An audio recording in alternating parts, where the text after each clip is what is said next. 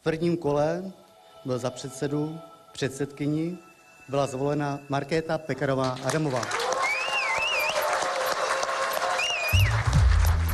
Teprve po třetí za posledních 30 let stanula v čele České parlamentní strany žena. Markéta Pekarová Adamová se stala předsedkyní TOP 09 a slíbila, že stranu povede úspěšně do voleb. Jak těžké to bude mít? Proč je v české politice a ve vrcholových pozicích obzvlášť tak málo žen? A jsou fér očekávání, která od nich my jako společnost máme? Je úterý 26. listopadu, tady je Lenka Kabrhelová a Vinohradská 12, spravodajský podcast Českého rozhlasu. Náš úkol v parlamentě. Vnikání ženy do politického života provázeno bylo ve všech civilizovaných státech světa na jedné straně řadou obtíží, překážek a netajeným odporem určitých skupin veřejnosti, na druhé straně přemírou nadějí, že klady povahového založení žen rázem napraví všechny stíny, které se během doby nakupily v systému politické práce. Tak jakou zprávou o české politice je zvolení Markéty Pekarové Adamové? No vypadá to, že se posouvá ta situace, že se něco zlepšuje, ale ono se to vždycky dost těžko hodnotí na případu jedné konkrétní osoby nebo jedné konkrétní události. Veronika Šprincová je předsedkyní Fora 50%, což je nezisková organizace, která podporuje vyrovnané zastoupení žen a mužů v politice a rozhodovacích pozicích. Ona vlastně už je třetí ženou v čele politické strany, která je zastoupená v té vrcholové politice. Když pomineme Karolinu Pík a její zběhy z věcí veřejných, zaštiťující se značkou lidem, tak jedinou plnohodnotnou předsedkyní sněmovní strany byla Hanna Marvanová. V letech 2001 až 2002 řídila Unii svobody. I vlastně další strany jako strana zelených už předsedkyně měly, takže ono se občas zapomíná na to, co bylo, když potom přijde takováhle nová zpráva, čímž nechci nějak snižovat ten její úspěch, ale uvidíme, jestli to bude mít nějaký potom ještě další dopad i třeba na zastoupení žen na kandidátních listinách v těch nadcházejících třeba krajských volbách, anebo jestli se třeba vygeneruje nějaká kandidátka nebo ideálně kandidátky na prezidentku, což je téma, o kterém se teď už taky vlastně začíná hovořit. Vy říkáte, že je už třetí ženou v čele strany, mnozí by ale mohli říct, že teprve, protože bavíme se o rozpětí 30 let od listopadu 1989. Čím to je, že Markéta Pekarová Adamová je teprve třetí ženou v čele politické strany zastoupené v parlamentu. Není to málo?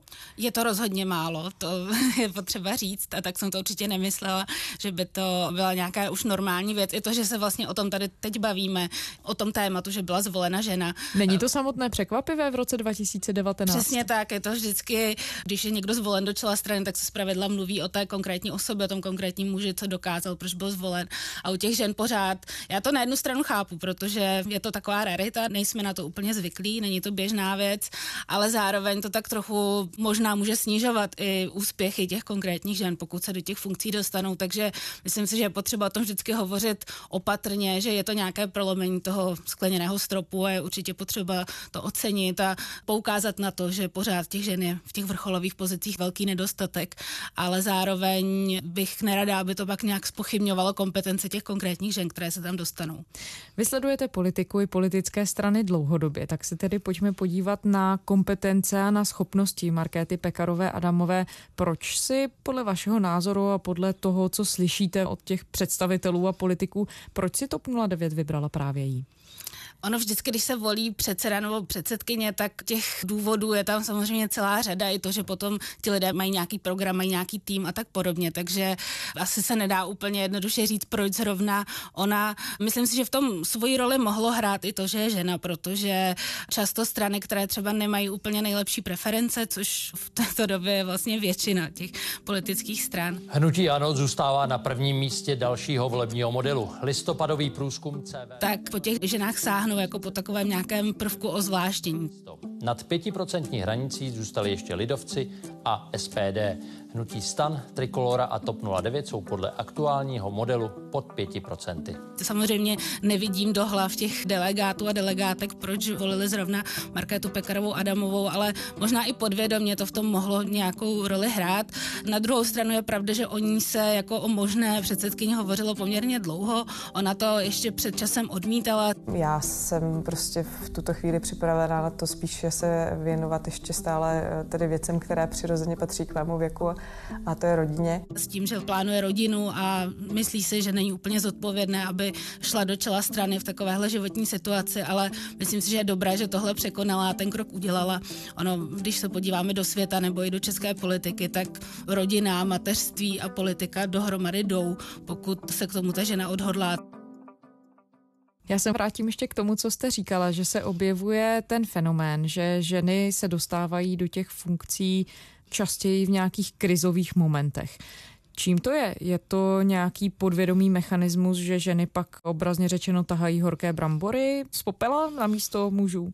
On je to jev, který je pojmenován i sociologicky, říká se mu skleněný útes. Studies show that in times of crisis it is women who are put in charge. Whenever the situation is really, really bad, you call in the woman. The glass cliff, women being sort of set up to fail. Is this a thing? Some people call it the glass cliff. Bylo to hodně vidět i v době finanční krize, kdy do těch špičkových manažerských pozic, těch vlastně padajících firm se nejednou začaly dostávat ženy.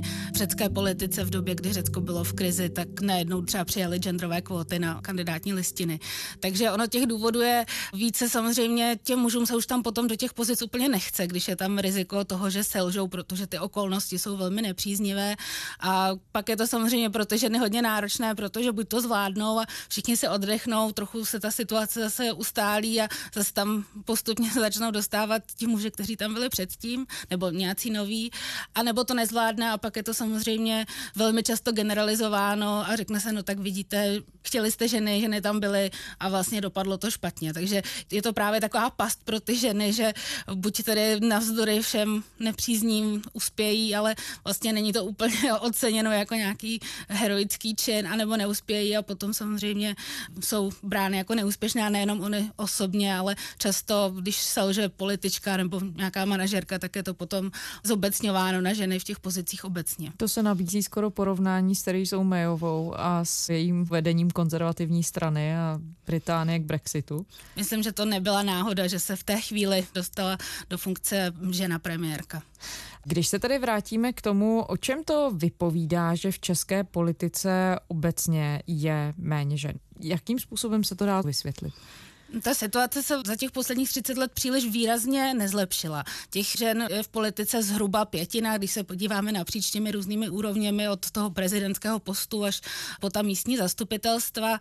Myslím si, že česká společnost je v tomhle ještě docela konzervativní, že pořád vidíme tu ženu doma s dětmi u sporáku a muže tedy v tom veřejném životě, což je asi takový společenský základ toho, že se ta situace příliš nezlepšuje a zároveň se ukazuje, jak praxi, tak i v různých výzkumech, že těmi hlavními hlídacími vsi v tomto jsou ty samotné politické strany.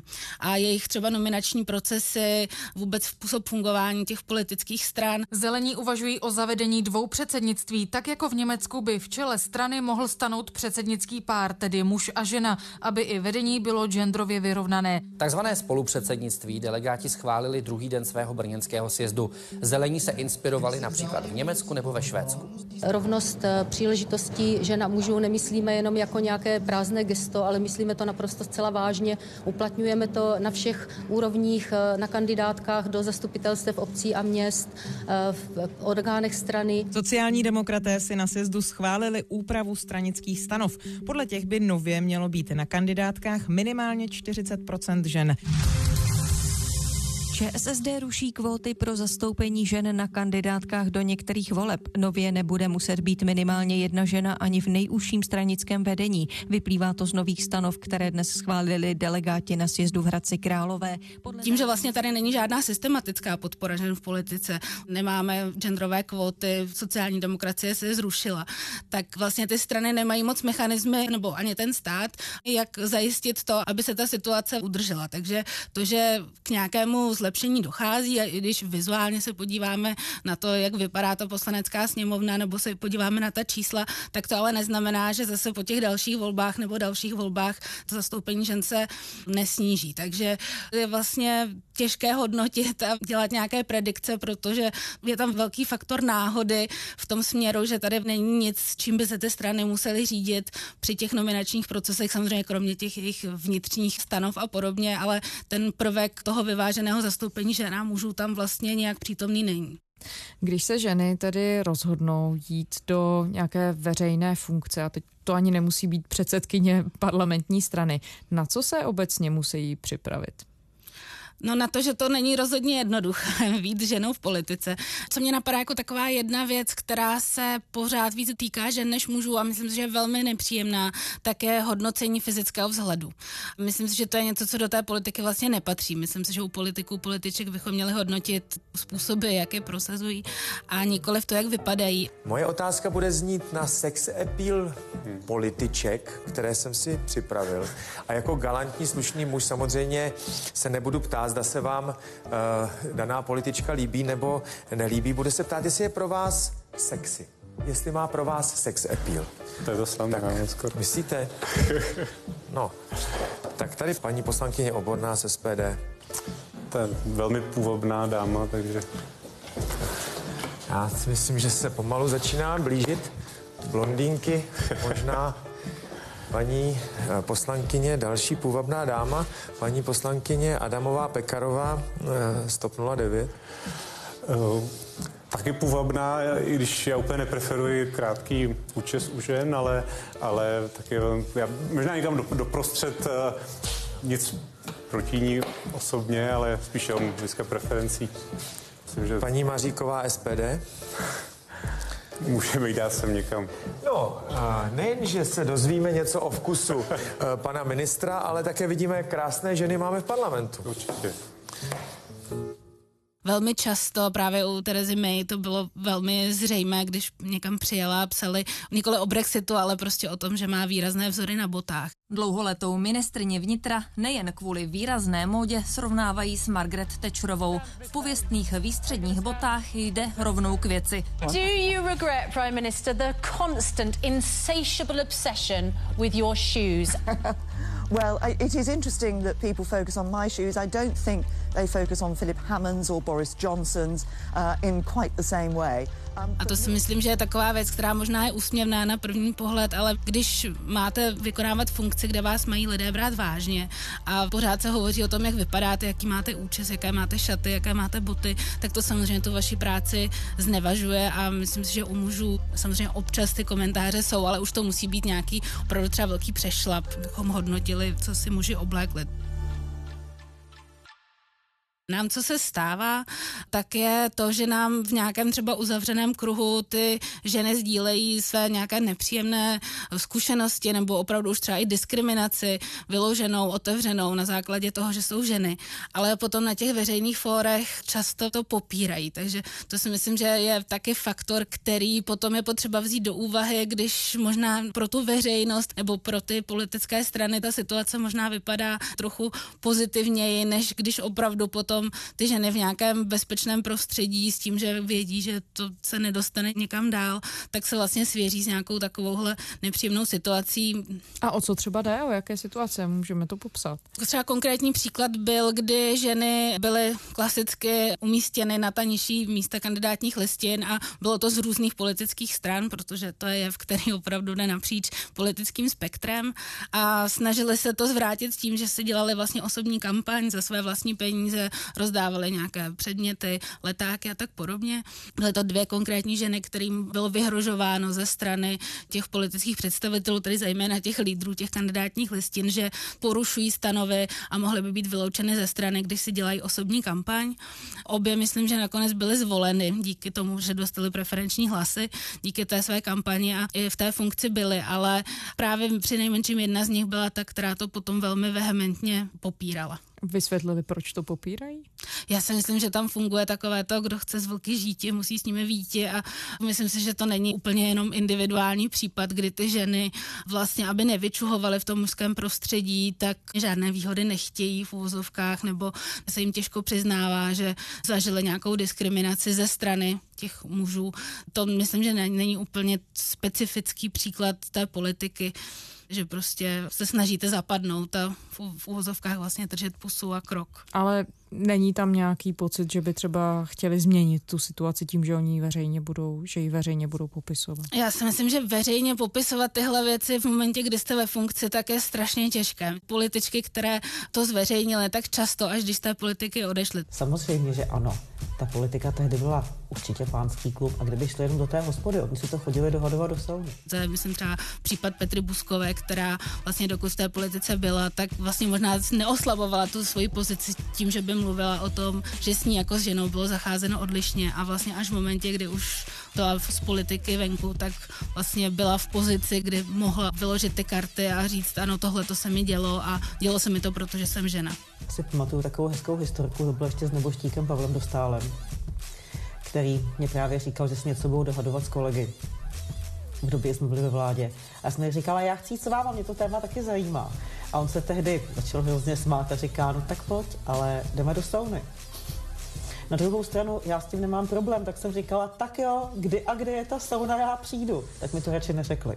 Jaké jsou tedy ty vlastnosti, které společnost po ženách, které vidí v těch čelních funkcích, vyžaduje?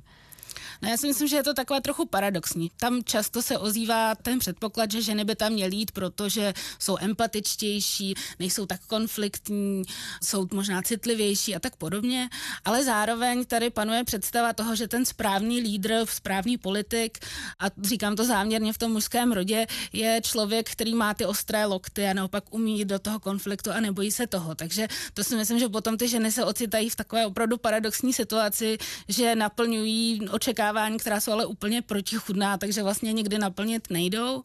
A v poslední době se začíná mluvit i o tom, nakolik správné jsou ty vlastnosti, které očekáváme od těch lídrů.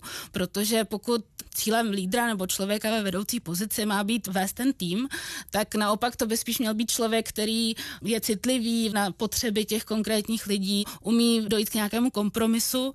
Takže z hlediska vlastně racionálního ty naše představy o tom, co jsou správné vlastnosti pro člověka ve vedení, tak prakticky jsou úplně nepoužitelné. Takže to je asi velká výzva jak pro tu společnost, tak pro ty lidi, kteří v těch vedoucích pozicích jsou, anebo zejména pro ty, kteří je tam volí.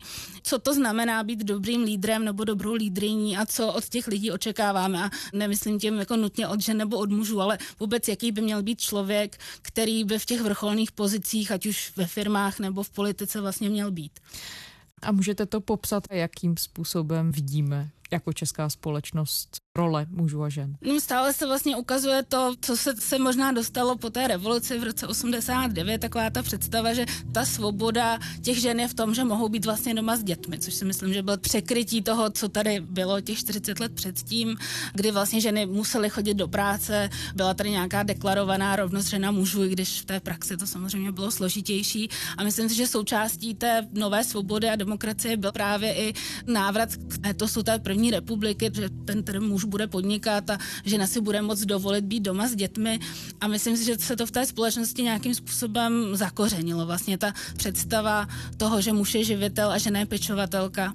Já jsem dokonce před časem našla nějakou písemku svoji starou z občanské výchovy, kde to byla jako otázka, jaká je role ženy a muže ve společnosti a správná odpověď byla muž živitel, žena pečovatelka. Takže i to vzdělávání v tomhle možná se to za té léta nějak změnilo, ale prostě v té společnosti to nějakým způsobem je při nejmenším na té myšlenkové úrovni, že by to tak vlastně mělo být a je to něco, co se dost těžko vyvrací. Ono se to ukazuje vždycky na nějaké kauze.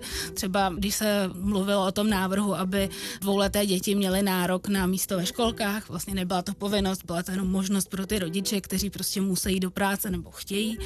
A ta diskuse, která kolem toho běžela, nebo možná ještě běží dodnes v nějaké menší intenzitě, tak opět jako opakovala tu představu, že ty děti, zejména malé děti, vlastně musí být doma s matkou a že ten otec v tomhle úplně tu matku zastoupit nemůže, na to tedy ta instituce a tak podobně. Takže v té společnosti to pořád je. Zviditelní se to samozřejmě vždycky, když se o nějaké takové kauze mluví, ale posun v tom příliš zásadní nevidím, při nejmenším tedy v tom, jak lidé vidí ty role, nikoli v tom možná, jak je sami prožívají.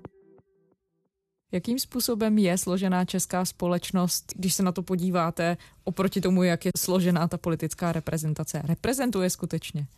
No nereprezentuje. Je známým faktem, že ženy je v populaci polovina nebo trochu více než polovina a v té politice je to zhruba 20%, takže tam ten nepoměr je samozřejmě veliký a ani se nelze vymlouvat na to, že by ženy nebyly dostatečně kompetentní, protože vidíme třeba, že ženy jsou více zastoupeny mezi absolventy a absolventkami vysokých škol, už i v té vysokoškolské vzdělané populaci jako celku, takže pokud žena dokáže vystudovat vysokou školu a máme víc v úzovkách vzdělaní silnější ženy než muže, tak tam není důvod, proč by ty ženy nemohly být političkami, když to ani není nějaká zvláštní profese, je to nějaký výkon občanských práv, takže je to samozřejmě naprosto nelogické a není v zásadě důvod, aby tomu tak nadále bylo.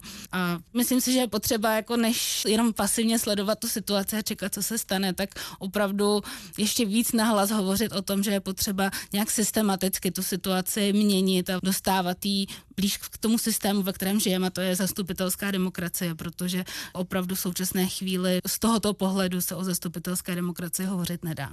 Jak je na tom Česko v porovnání se sousedními zeměmi a obecně se světem? No obecně se světem teď jsme tuším na 83. místě, což myslím, že není úplně pozitivní zpráva. A teď mluvíme o politice. Teď mluvíme o politice, mluvíme o zastoupení žen v poslanecké sněmovně. To místo s náma sdílí Spojené Arabské Emiráty, takže země, se kterými si myslím, že se úplně běžně jako nesrovnáváme, a obzvlášť pokud tady hovoříme o rovnosti žen a mužů, i když nic proti Spojeným Arabským Emirátům, jenom si myslím, že je to takový paradox. Vlastně dlouho jsme se pohybovali blízko Saudské Arábie, takže jsme dost často v sousedství těchto států. Co se týče tady středoevropského, vyšegrádského prostředí, tak tam ta situace není úplně pozitivní vlastně moc nikde s výjimkou Polska. Tam si myslím, že to je takové zajímavé, že zrovna ženy v politice tam jsou velmi úspěšné. Měly několik premiérek, stejně jako tedy sousední Slovensko, které mělo premiérku, teď má prezidentku velmi oblíbenou. Takže to jsou země, které jsou na tom lépe. Maďarsko je na tom hůře než my docela už dlouhodobě době, ale tam to souvisí obecně jako se stavem genderové rovnosti v té zemi a obecně jako i se stavem lidských práv a demokracie, což ale je výzva pro celý ten náš region. Když jste mluvila o té premise, že společnost se často domnívá, že ženy přinesou nějakou jinou kvalitu do vedení, je to vůbec správný předpoklad? Má to být tak, že ženy jsou vnímány jako nositelky nějakých zásadně odlišných vlastností než muži. Nejsme v konečném efektu všichni jenom lidé, kteří máme nějaký soubor vlastností, nehledě na to, jakého jsme pohlaví? Samozřejmě to tak je. Já si myslím, že to je dokonce nespravedlivé vlastně po těch ženách chtít, aby v té politice ještě nějak uklízely nebo ji kultivovali. Samozřejmě pokud to udělají, tak je to dobře, je to přidaná hodnota, ale nemyslím si, že by to měla být podmínka, že teda ano, ženy do politiky, ano, ale pouze tedy ty slušné, morální, které tam budou uklízet. Ale co je potřeba zároveň říct, tak právě to, že v té společnosti existují nějaké předsudky, jsme prostě vychováváni jinak. Celý život k nám přistupuje ta společnost trochu jinak na základě toho našeho pohlaví, tak potom samozřejmě i ty zkušenosti a ty problémy, které vidíme, se kterými se setkáváme, tak mohou být jiné u žen a u mužů. Takže ono platí v zásadě to, že ženy tam mohou přinést nějaký jiný pohled, který je daný tou jejich životní zkušeností, ale rozhodně si nemyslím, že by to taky mělo být podmínkou to, že ženy budou dělat nějakou jinou v úvozovkách ženskou politickou politiku než muži. Prostě politika je politika a pořád je to zpravidla stranická politika, takže tam si asi nelze ani jako realisticky představovat, že všechny ty političky by měly nějaké společné téma, nebo i když budou mít společné téma, takže by viděli úplně stejná řešení. Veronika Šprincová, předsedkyně Fora 50%. Děkujeme. Taky děkuju. Z úterní Vinohradské 12 je to vše. Vraťte se k nám v podcastových aplikacích nebo na stránkách iRozhlas.cz, což je náš spravodajský web. Pište nám, naše adresa je vinohradská12 zavináč rozhlas.cz. Těším se zítra.